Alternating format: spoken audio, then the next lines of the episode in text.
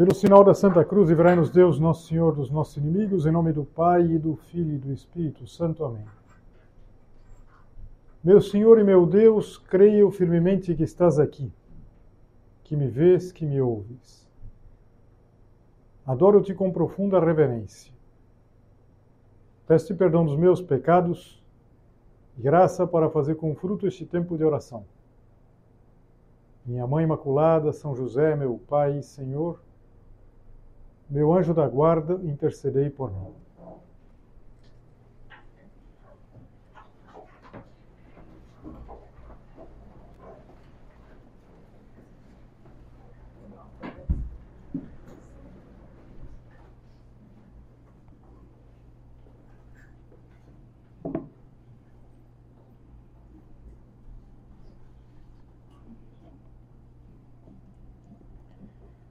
O tema desse recolhimento é a grandeza da vocação matrimonial. E eu pensava começar com um ponto do livro Caminho, que tem uma, tem uma, uma certa consideração histórica interessante, que pode bem nos ajudar.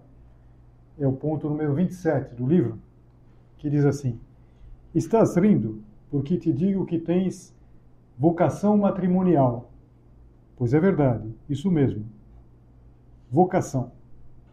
Pede a São Rafael que te conduza castamente ao termo do caminho, como a Tobias. Se vê que ele estava falando com um rapaz, porque ele colocava a figura do Tobias, que no livro vai encontrar a Sara. Agora é interessante pensar por que o interlocutor de São José Maria ria com a expressão vocação matrimonial. Porque naquela época, o Opus Dei vem ao mundo em 1928, naquela época a mensagem do Opus Dei se pode dizer que era ainda mais revolucionária. Ainda faltavam algumas décadas para o Concílio Vaticano II. Você sabe que o Concílio Vaticano II tem como ponto principal a chamada universal santidade, ou seja, dizer a toda gente que podem ser santos nas circunstâncias comuns. E naquela época, na prática, o termo vocação se reservava para os religiosos. Então tinha vocação quem sentia a chamada para vida conventual ou para o sacerdócio. Os outros não tinham vocação. E agora, nesse primeiro recolhimento do ano, vamos considerar, vamos começar considerando que existe sim uma chamada através e não apesar do matrimônio. Isso é muito importante. E, e para isso, eu pensava em usar exatamente essas festas que nós estamos terminando. Ontem, eh, nós celebrávamos a Epifania, a festa dos magos. Epifania eh, significa manifestação. Então, Nosso Senhor se manifestou através dos magos. Aqueles magos, eles representavam todos os povos que depois iam conhecer a mensagem de Jesus Cristo. Mas se costuma dizer que a vida de Jesus Cristo, toda ela é epifania, no sentido que é uma manifestação. Mas a igreja celebra três eventos principais como epifania.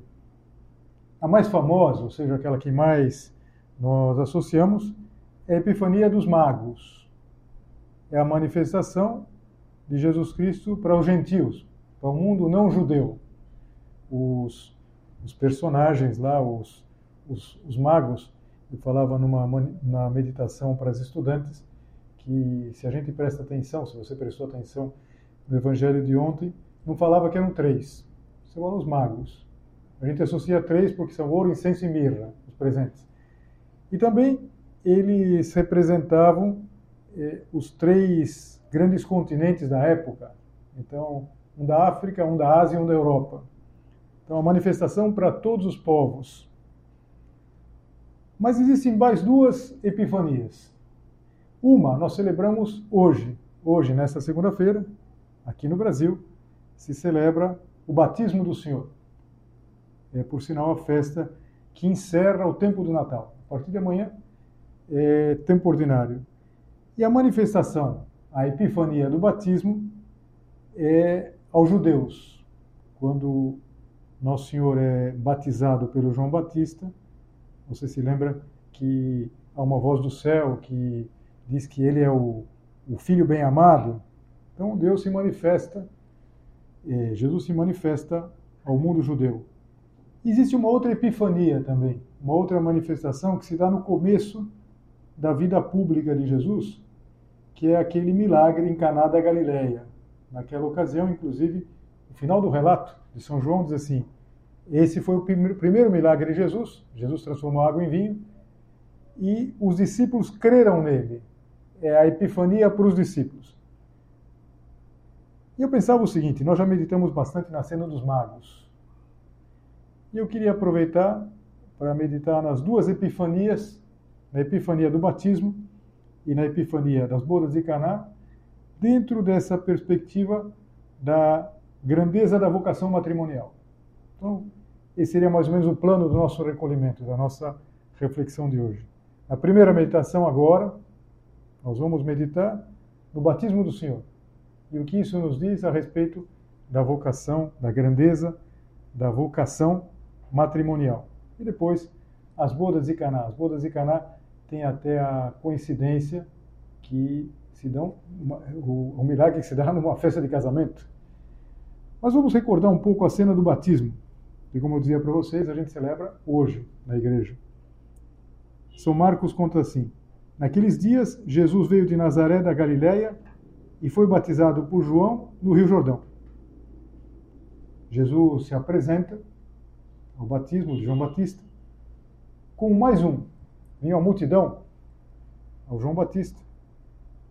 E Jesus vem não como um conquistador, mas de maneira discreta, quase escondida. Eu gosto sempre de imaginar essa cena que se formaria uma fila lá de gente. Jesus entra na fila, não fura a fila, não entra na fila.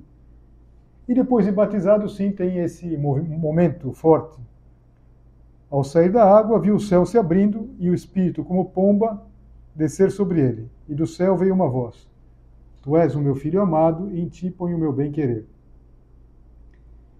E essas palavras que Deus Pai dirige a Cristo também se referem de alguma maneira a nós. Ele também disse, de alguma maneira, quando nós fomos batizados: Tu és o meu filho bem-amado, minha filha bem-amada. Naquela ocasião, nós fomos constituídos filhos. Para usar uma expressão eh, teológica fácil de entender, nós fomos feitos filhos no filho. Fomos, fomos feitos filhos no filho consubstancial, no filho segundo a pessoa da Santíssima Trindade. E a partir daquele momento, a partir daquele dia, a partir do momento do nosso batismo, ele passou a nos olhar de maneira diferente. Tu és o meu filho amado, em ti ponho o meu bem-querer. Com o nosso batismo, nós passamos a fazer parte da família de Deus, uma participação na vida da Santíssima Trindade. Pois bem, essa é nossa condição. Fomos feitos filhos no Filho, esse participar dessa vida do Pai, do Filho e do Espírito Santo. É interessante, a gente talvez não se dê conta, mas nós estamos continuamente vivendo essa relação com o Pai, o Filho e o Espírito Santo. A gente é, faz o sinal da cruz, é, nós somos abençoados em nome do Pai, do Filho e do Espírito Santo. Essa é a nossa condição e também é um modelo para a constituição de qualquer família. E só aqui a gente já vê a grandeza que tem a família. A família não é simplesmente uma situação de fato, não é um agrupamento, não é uma forma que os homens encontraram para que a espécie vá, é, vá sobrevivendo. É muito mais que isso. Numa entrevista muito posterior àquele ponto de caminho, os pontos de caminho, eles é, foram escritos antes do ano 40. Então, esses diálogos são todos eles é, Estás rindo porque te digo que tens vocação matrimonial. Nosso padre, São José Maria, deve ter tido uma conversa com um universitário lá, não sei, dos anos 30. Mas, já nos anos 60, ele deu uma série de entrevistas que depois foram publicadas no livro que se chama Entrevistas. E, e ele dizia, numa das perguntas, eu não me recordo exatamente qual era o contexto que perguntavam, mas ele dizia assim: há quase 40 anos, ou seja, quase 40 anos, já seria quase 1968, que a obra vem ao mundo em 1928. Há quase 40 anos que venho pregando o sentido vocacional do matrimônio. Ou seja, matrimônio é vocação. Matrimônio é uma chamada de Deus. Que olhos cheios de luz vi mais de uma vez quando, julgando eles e elas incompatíveis em sua vida, entrega a Deus e um amor humano nobre e limpo, me ouviam dizer que o matrimônio é um caminho divino na terra.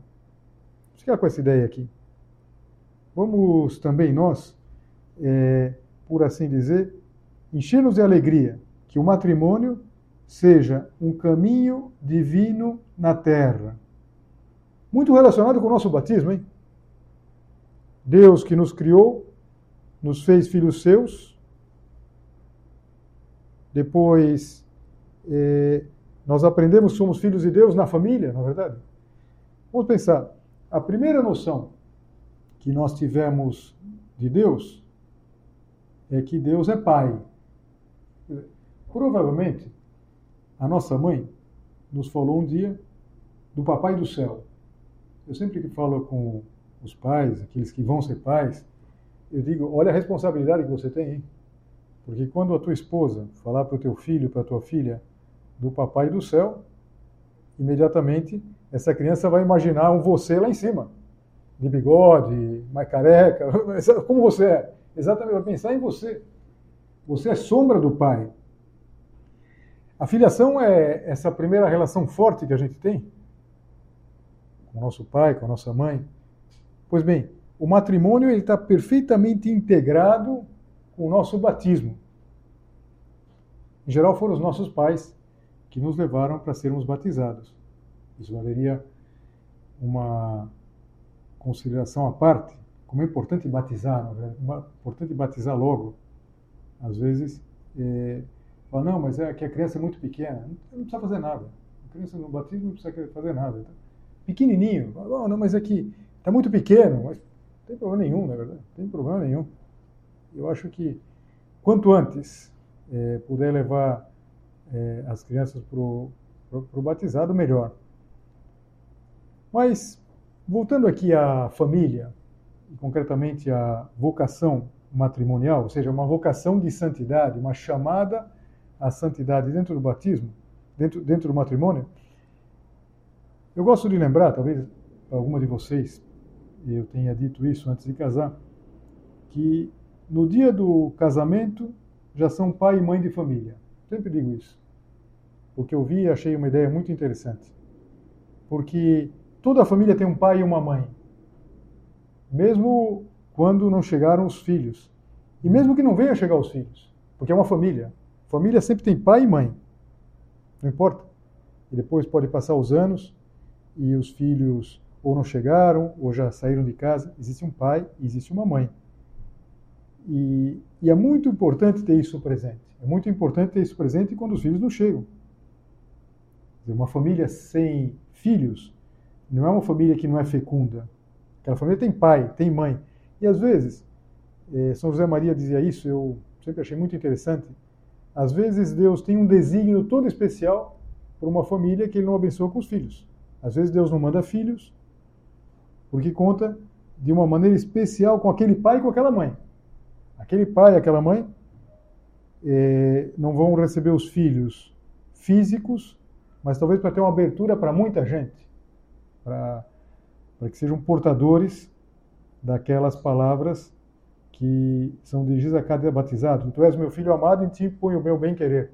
Às vezes, famílias assim, famílias que Deus não abençoa com os filhos, são uma espécie de ponto de referência, ponto de, de, de apoio para que Deus continue chamando, Deus continue eh, abençoando.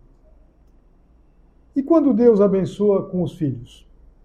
Acontece muitas vezes, quase que é a regra. Quando vem os filhos, começa uma gestação, na é verdade. A gestação se parece um pouco com o período do advento que a gente viveu aí no mês de dezembro, à espera do, do Natal. É uma espera, uma espera cheia de alegria, e ao mesmo tempo a mãe e também o pai experimentam mudanças. Há muita sabedoria quando é, o casal diz: estamos grávidos. É verdade, não é só a mãe que, claro, vocês ficam grávidas é, fisicamente, mas quando se anuncia a chegada de um filho, a vida muda a partir daquele momento. E muda nos aspectos que fazem muito a gente entender a, a, a nossa filiação divina. Pensa, por exemplo, o seguinte: quando é anunciado um filho, já se ama com todo o coração aquela criatura que ainda não vê a luz. Deus fez assim conosco, na verdade. São Paulo dizia na Epístola aos Efésios que Deus nos amou antes da constituição do mundo. Ou seja, antes do Big Bang, se é que teve Big Bang, não sei. É, Deus já tinha pensado em você, tinha pensado em mim. Antes mesmo que venha a luz, os filhos já dizem: Tu és meu filho, minha filha amada. Em ti ponho o meu bem-querer. Eu acho que aí está o ficarem grávidos, a expressão ficarem grávidos. Vão se parecendo com Deus, o que, aliás, é muito conveniente, por isso que eu dizia que é uma responsabilidade grande ser o pai, a mãe, se se é sombra de Deus. Um pai e uma mãe são sombra de Deus. E, e tudo aquilo que experimentam, tudo aquilo que se experimenta é, antes que cheguem os filhos, depois que chegam os filhos, tudo isso é uma forma muito especial de entender como é Deus. Por exemplo, eh, os pais estão dispostos a dar tudo para os filhos, exceto que não seja bom para os filhos. Claro que você não daria para um filho aquilo que pode é, ser perigoso. A gente, quando é criança, às vezes pede umas coisas para os pais. Não, eu queria brincar você, eu tomo cuidado. Vou brincar com a faca, mas eu, eu prometo que eu tomo cuidado. A mãe não deixa. E não deixa por quê? Porque não quer bem? Não, porque ama. Deus, às vezes, não nos dá aquilo que a gente pensa que é para o nosso bem, não é? é às vezes, os pais não dão para os filhos aquilo que não é possível, com muita dor. E com Deus é diferente, porque Deus é onipotente. Olha que certeza que a gente tem que ter. Tudo aquilo que a gente pedir para Deus, a gente vai receber. Por quê? Porque Deus é onipotente. Ah, e se não for bom para mim? Então Deus vai dar mais vai dar melhor. Vai dar uma coisa que é bem melhor do que eu queria. É, por isso mesmo, acho que, voltando à, à, ideia de não atrasar o batismo, o, os pais querem dar o melhor para os filhos, na verdade. Tantas vezes a gente ouve isso. É, eu quero dar o melhor para o meu filho. Então, não atrasa o batismo.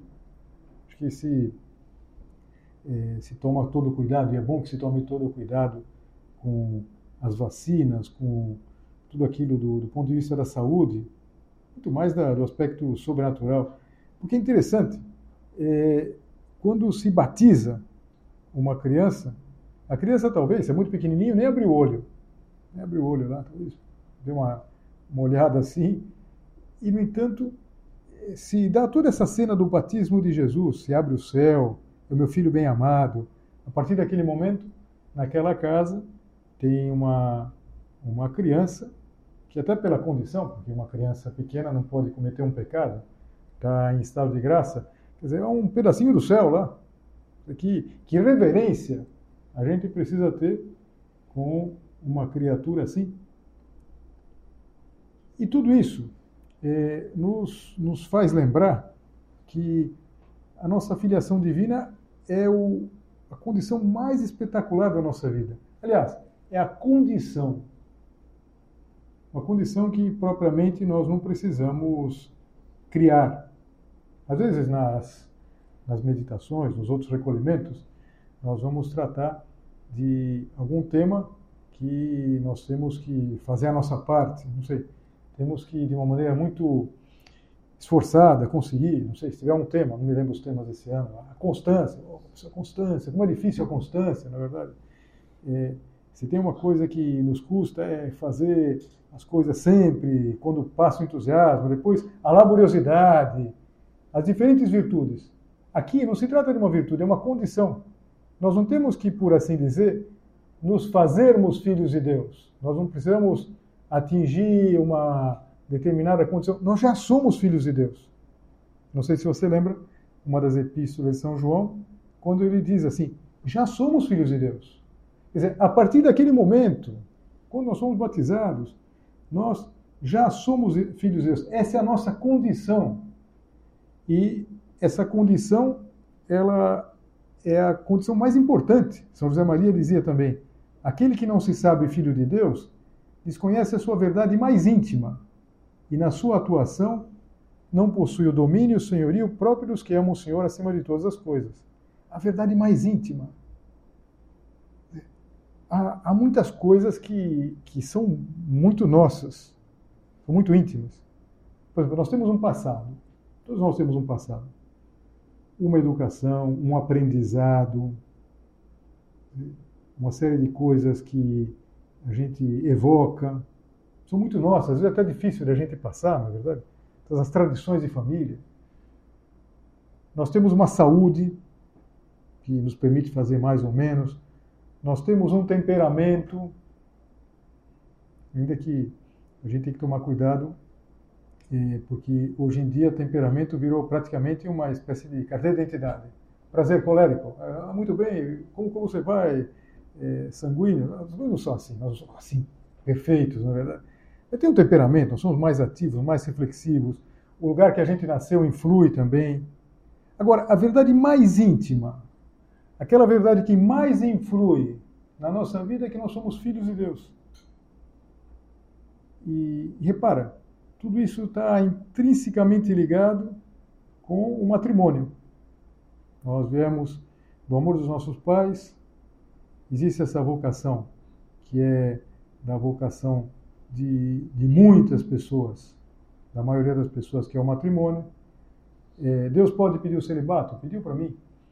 Mas uma pessoa que tem a vocação para o celibato precisa, evidentemente, precisa entender a beleza do matrimônio. Assim como a pessoa que tem a vocação do matrimônio entende a beleza do celibato.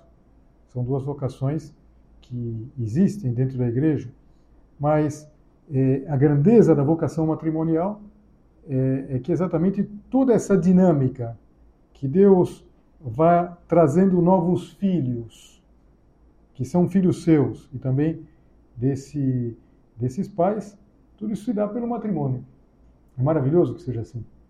Talvez eu devesse ter começado não citando o ponto de caminho, mas citando uma, uma frase que acontecia muitas vezes nas reuniões, as pessoas perguntavam alguma coisa para São José Maria e ele dizia assim: eu abençoo o matrimônio com as duas mãos. E alguém perguntava, alguém que não conhecia a história, perguntava, mas padre, por que o senhor abençoa com as duas mãos? Porque eu não tenho quatro. Se tivesse quatro, abençoaria com as quatro. É maravilhoso que seja assim. É, é maravilhosa essa vocação, que é a vocação, insisto, da maioria de vocês. Mas nós temos que entender que não simplesmente por uma questão é, sentimental, não, mas é porque está intrinsecamente ligado com esse plano de Deus.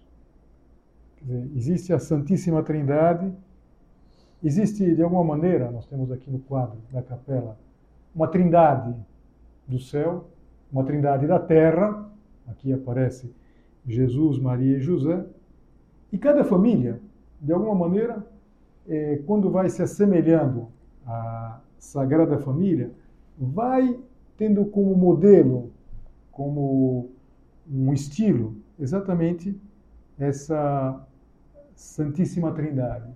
É surpreendente isso, na verdade.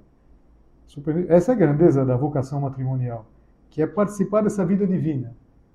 Essa vida divina que começa com o batismo, mas que depois vai evoluindo e vai, de alguma maneira, eh, se transformando e se desenvolvendo nas diferentes vocações. Veja, que maravilhoso que seja assim. Como nós temos que também, é, na medida que dependa de nós, abençoar com as duas mãos o, o amor entre os esposos, as famílias, amar as famílias. Eu diria, sobretudo, é, num contexto em que as famílias levam tanta bordoada. Você sabe porque a sua família não será diferente. Você, muitas vezes, é, toma muitas bordoadas né, pelos filhos. E uma família, por exemplo, que queira ter, ter filhos, é, sei lá, logo cedo, tem casos em que querem ter filhos, que absurdo. Ou então, se querem ter muitos filhos, que absurdo, onde já se viu. Tenho um conhecido que é muito, muito divertido, é, que, que quando tem vários filhos, quando perguntam, são todos seus? Eu falo, não, esse aqui nós compramos, aqui compramos, compramos no supermercado. claro que não. Quer dizer, que, que maravilhoso as, as famílias, é como, como integram tudo isso, essa beleza, esse plano de Deus. Então vamos pedir a, a Nossa Senhora, pedir para a Sagrada Família, a Trindade da Terra, digamos assim. É, claro que não é, é do ponto de vista estritamente teológico, mas São José Maria gostava dessa denominação, uma trindade. Jesus, Maria e José. Até existe uma, um ponto de intersecção entre a Santíssima Trindade e a Trindade da Terra, que é o próprio Filho, que é Jesus. Mas vamos pedir à Nossa Senhora que cuide muito das nossas famílias. Todos nós viemos de uma família. Todos nós amamos a família. E todos nós sabemos que a saída sempre é a família. E não é por, por outro motivo, senão esse, que a família é tão atacada. O demônio ataca a família, vai atacar sempre.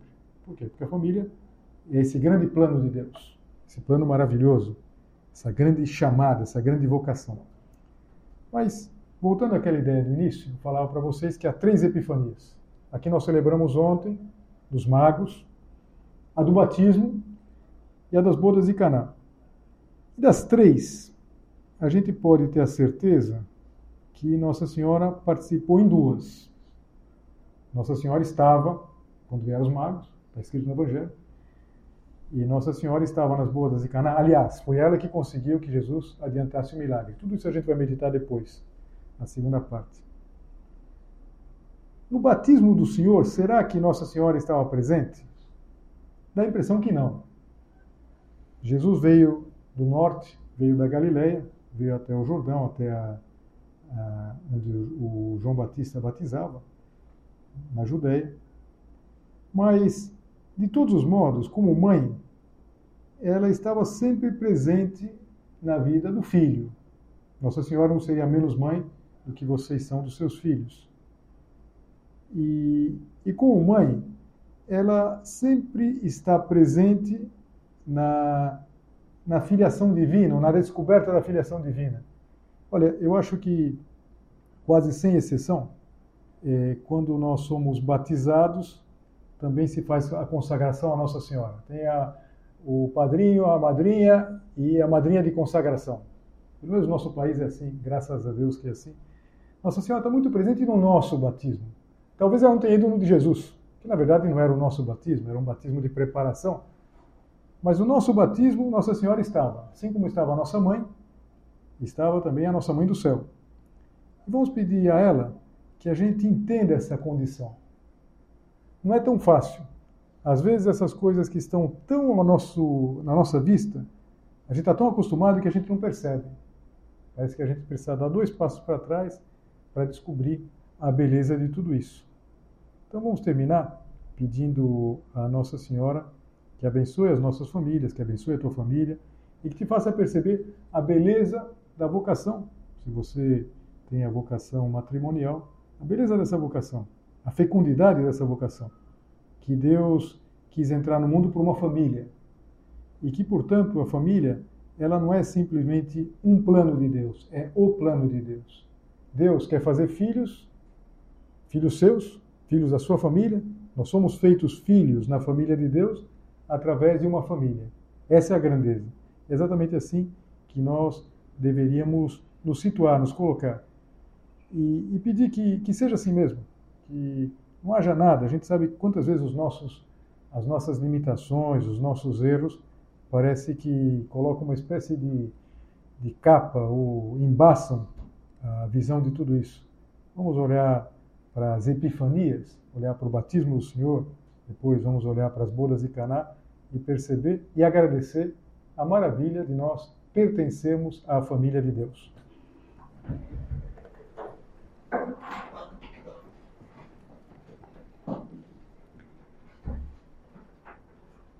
Dou-te graças, meu Deus, pelos bons propósitos, afetos e inspirações que me comunicaste nesta meditação. Peço-te ajuda para os pôr em prática. Minha Mãe Imaculada, São José, meu Pai e Senhor, meu anjo da guarda, intercedei por mim.